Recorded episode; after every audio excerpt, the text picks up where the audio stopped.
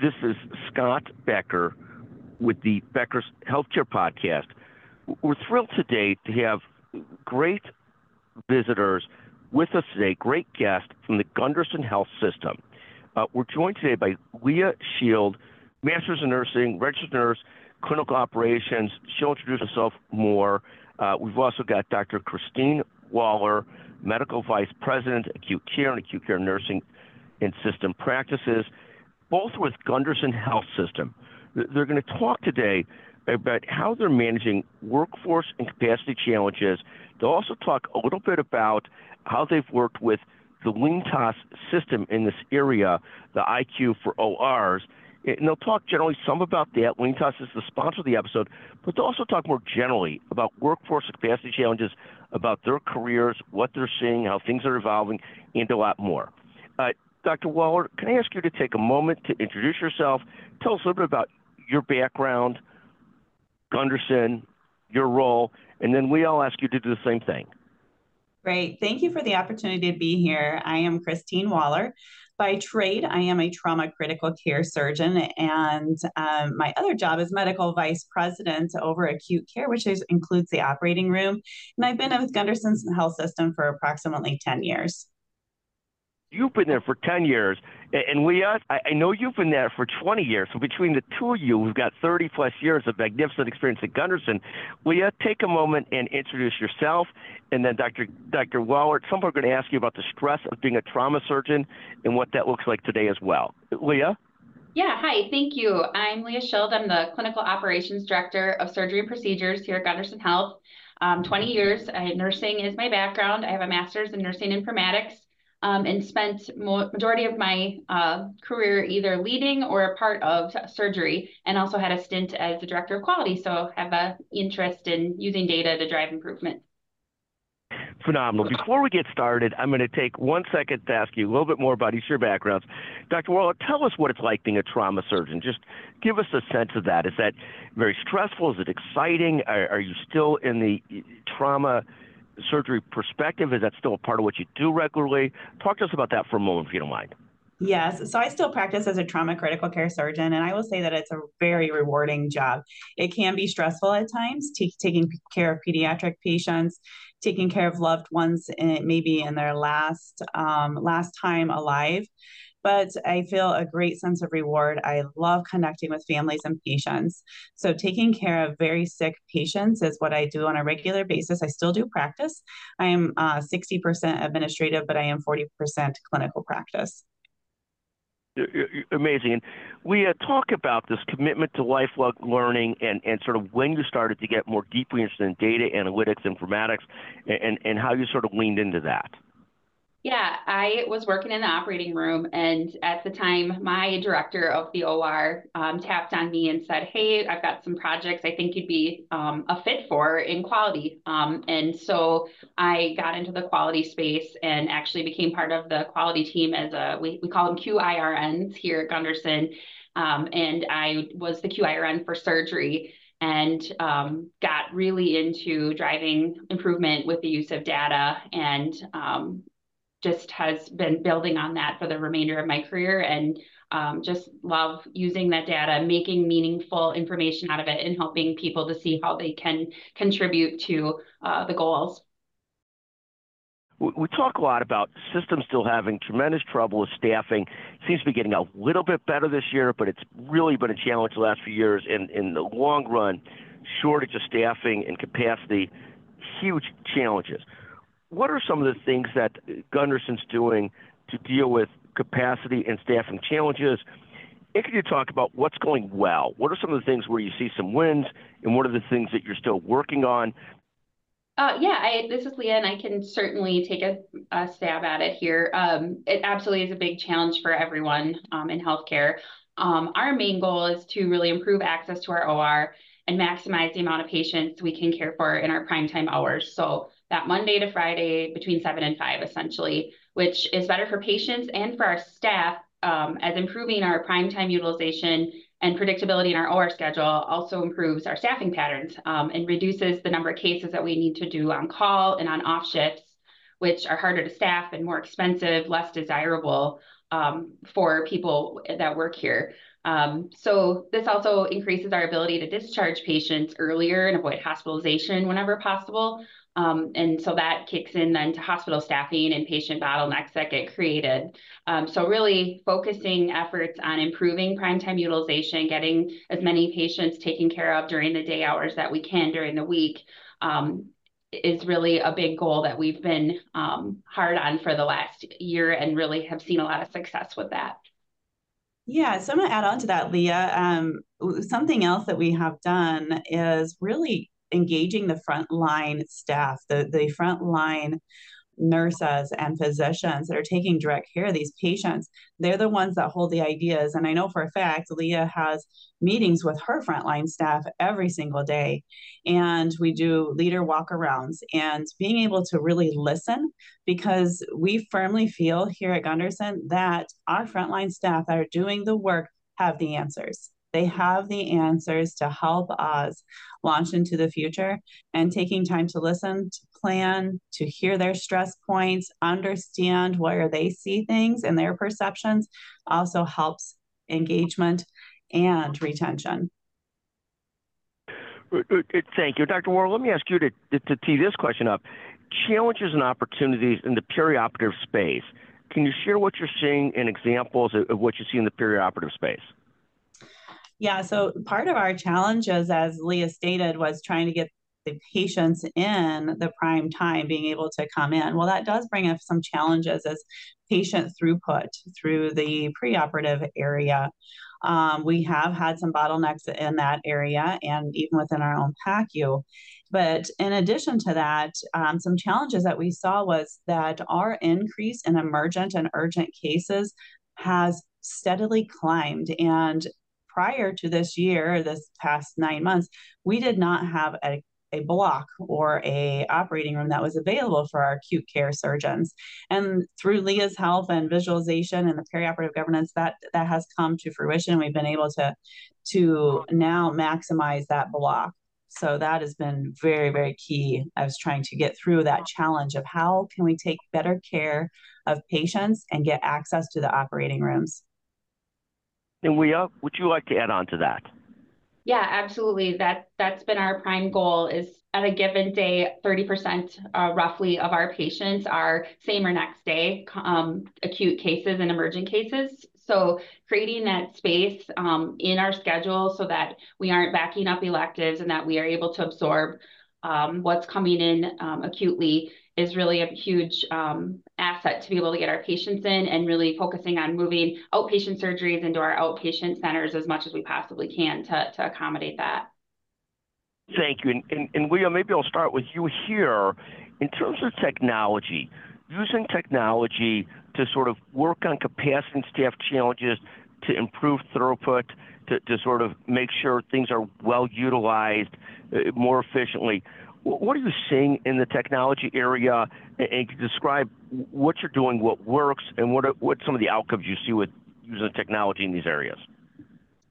Yeah, so um, it really starts with, to Dr. DeWaller's point, um, with our daily huddle process and our weekly perioperative governance team meetings that we view the, the tools that we have now available, the data, and are really looking at on a micro level, our day to day how did the patient flow go? We're looking at the next five days out, planning how it will go, and then trends over time. Um, and that's really been an advantage for us to be able to improve our prime time utilization and to really um, use the LeanTaaS program to open up access in our operating room schedule. So those previously kind of what we call white spaces on your surgery schedule, time that was left over on a block or that could have been released but wasn't, um, and otherwise may have sat there, that now is um, in an open marketplace where surgeons and their schedulers can go in, use that time, and get patients um, in sooner um, and then making good use of that prime time again, um, plus getting patients in that may have had to wait or would have had to alternatively be done off hours or, or outside of normal prime time hours. Um, so those those are really two big key points that we've seen huge success with is um, the time that is released, we're, we're happy to report about 50% of that is being repurposed and picked back up by our surgeons, which really contributes to the increases in utilization that we've seen in our hospital OR by as much as 12% um, between 2022 and 2023. So we've had immense success making uh, use of time that was there um, and just wasn't being fully realized. And, and, Dr. Waller, let me ask you a follow-up question to that, because one thing that happens is when patients get in sooner for surgery or for their procedures, that must both increase patient satisfaction tremendously, patient experience tremendously. It must also improve if you get people in in regular sort of working hours. That must also greatly improve the quality of life for surgeons, nurses, staff, and everybody else. Can you comment that a moment eh, eh, uh, for a moment how important it is, not just the numbers utilization, but the actual patient experience and clinical experience? It is so important for us to be able to serve these patients and getting them in, like you stated, during, I will say, more daylight hours, so to speak, is critical because if we can get a patient in and we can take care of them sooner, it does increase their quality of life. They're able to go home potentially during the day. When we send patients home later at night, we do see increased falls. As a trauma surgeon, I, I have taken care of patients that have been released later.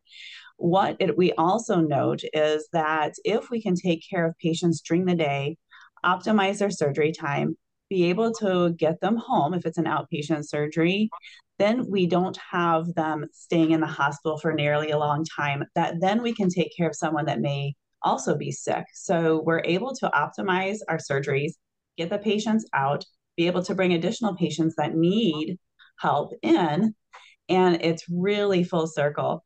I really like to focus on the patient aspect of it because as healthcare providers and um, serve, we like to serve, we like to serve our community, we like to serve our patients, and really understanding that this is patient driven and patient focused is key. We also know that there are certain disease processes. If we take too long in getting somebody to the operating room, it can also shorten their life. So, really having a very fast track and how we utilize the data and get the patients into the operating room is key. And, and Dr. Roll, let me ask you this question. When you adopt new technology, in, in, in sort of this kind of technology that sort of really helps the logistics of the ORs, in this case, the IQ for ORs from, from LeanTaaS. Is that something where there's a lot of attention paid at the physician level? Is it paid at the nurse level? Is it paid at the administrative level? And how do you sort of navigate that change management? And, and who needs to be on board with sort of really improving and accelerating the, the way to use the system? I mean, I mean, Leah mentioned, I think converting 50% of open spots, improving utilization by 12, 14% goes a huge way towards improving margins, everything in the health system. But, but who has to be involved in those decisions? How does that change management work? Any thoughts on that? Yes, that's a great question. So I will say all the above. Uh, everybody needs to be involved in it, from the nurses, pre-op, post-op, surgical nurses, surgical techs, the surgeons, the managers, um, administrators on a, a, very large level. And um, as healthcare providers, as a healthcare institution, and we are very focused on um, data and outcomes. And as surgeons, to get the surgeons on board, we're all pretty competitive lifelong learners that are focused on outcomes also. So being able to see that change management was really, and that change culture and managing that was huge. We do have a perioperative governance where we have surgeons from certain specialties sit there. The pre-op post-op manager is there leah as clinical operations director is there um, the vps over this is, um, are also present and we have a well um, attended weekly meeting. So we talk about all of this information, and then guidelines were developed regarding the utilization, how it flows, what it looks like. These guidelines were then presented at a quarterly chairman meeting. So every surgery, anybody that uses the operating room, um, their chairman can attend a quarterly meeting, and we go through all of the data, all the outcomes, we put the guidelines up, we ask for feedback, and being able to then get that momentum for culture change. In addition, what really helps an individual, so like myself as a surgeon, is IQ um, will send us a monthly report of our of our operating room utilization. It also sends our length of time for an operative case. And we're able to compare ourselves to our colleagues, which we all are a little bit competitive, um, which I would say actually helps us in the end for the change. And it's pretty hard to argue with data when it's objective and they can see it right in front of them. Thank you very, very much. Leah, do you want to talk also about change management, implementing these types of systems? In the old days, physicians had block time and they'd all be crazy about their blocks, but often not used. I mean, this must just be a game changer in terms of running operating rooms with efficiency, plugging in spaces that open up. I know systems have gotten so much better about calling their patients and reminding their patients you have surgery this day, you have this procedure that day, you know, to make sure they show up and so forth. But this must just be a game changer because there's always going to be a certain amount that end up rescheduling and having to postpone. And this must really help in terms of not having those spaces go to waste and having to have those spaces turn into nighttime spaces. Tell us a little bit about how this has helped and, and, and how you manage to change with your teams.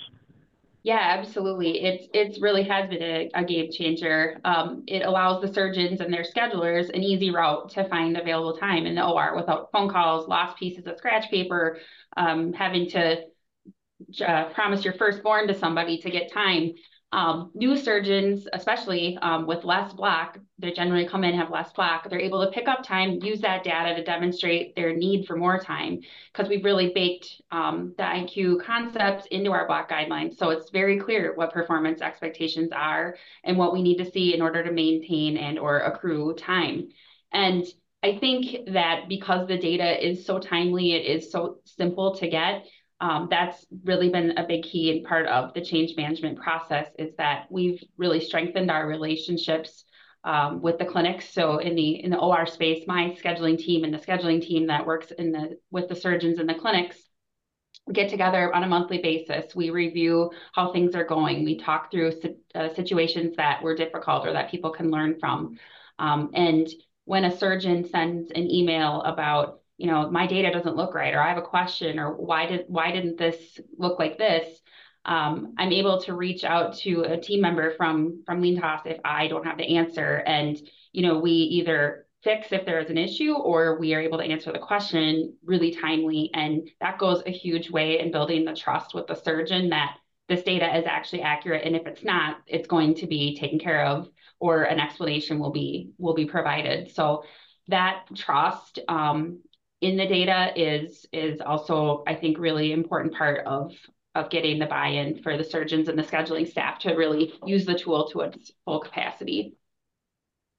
Uh, thank you very, very much. I, I, I, I, I want to thank the both of you, Leah Schild, Dr. Christine Waller, um, quite frankly, LeanTaaS as well, uh, IQ for ORs, Uh, for joining us today in Gundersen Health System, great, great health system in Wisconsin, for joining us today. I want to ask you the, the very tough question. You've both been in Wisconsin for a long time, and for our national audience, you might understand this, but Wisconsinites traditionally have a bad term for Illinois people. I'm an Illinois person. But, but Christine and Leah, you never use that term, correct? Never. I'm from Illinois originally, so no, I do not. Right, and, and, and, and, so you don't get called that either. You might not after enough years there in Wisconsin. But anyways, what a pleasure to visit with both you. I, I thank you so much for joining us. What a pleasure. Thank you very, very much. And, and thank you, of course, to LeanTaaS Magnificent System. Thank you very much for joining us. Thank you. Thank you very much.